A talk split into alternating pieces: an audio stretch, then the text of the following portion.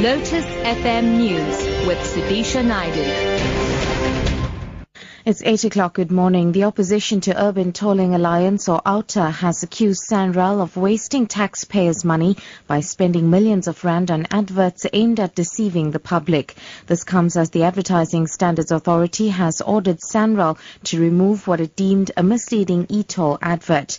The radio commercial was misleading in that it suggested that the new e-toll dispensation and associated discounts were available to motorists.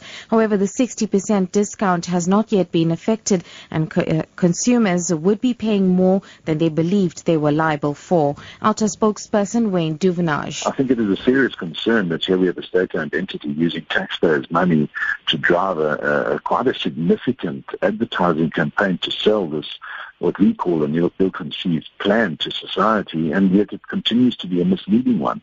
So it is a serious concern, and uh, I'm not sure whether Sanral is, is the learning organisation that they claim to be.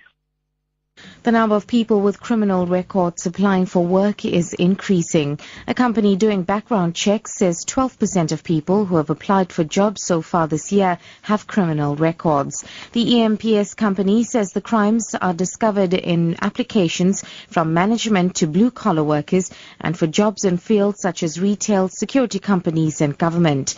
A total of eight percent of tertiary qualifications submitted so far this year could not be verified.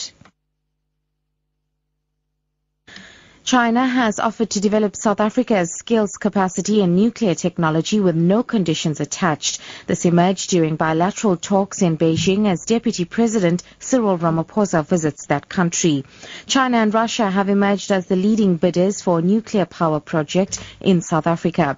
According to Deputy Minister of Trade and Industry Mzwandile Masina, the training offer by China is not conditional. Well, uh, there was no condition on the offer that was put on the table, so the training is necessary for us to build our own capabilities to South Africa. It was not linked on whether or not, because we don't have that kind of authority to speak about uh, whether or not you will get preferred or not. So the training was a very brotherly offer to say, look, having gone through this route, we have experience, we can assist you as a country to ensure that you build your own capabilities as you are preparing to get through this particular program of nuclear build program.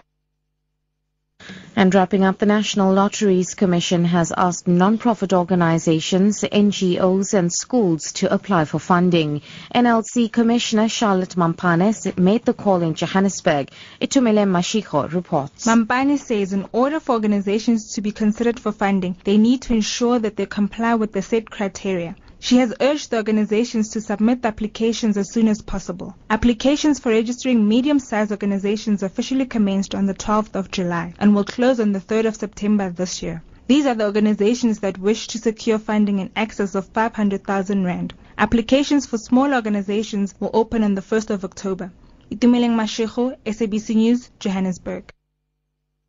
Top story, the opposition to Urban Tolling Alliance has accused Sanral of wasting taxpayers' money by spending millions of rand on adverts aimed at deceiving the public. I'm Sudisha Naidu for Lotus F M News.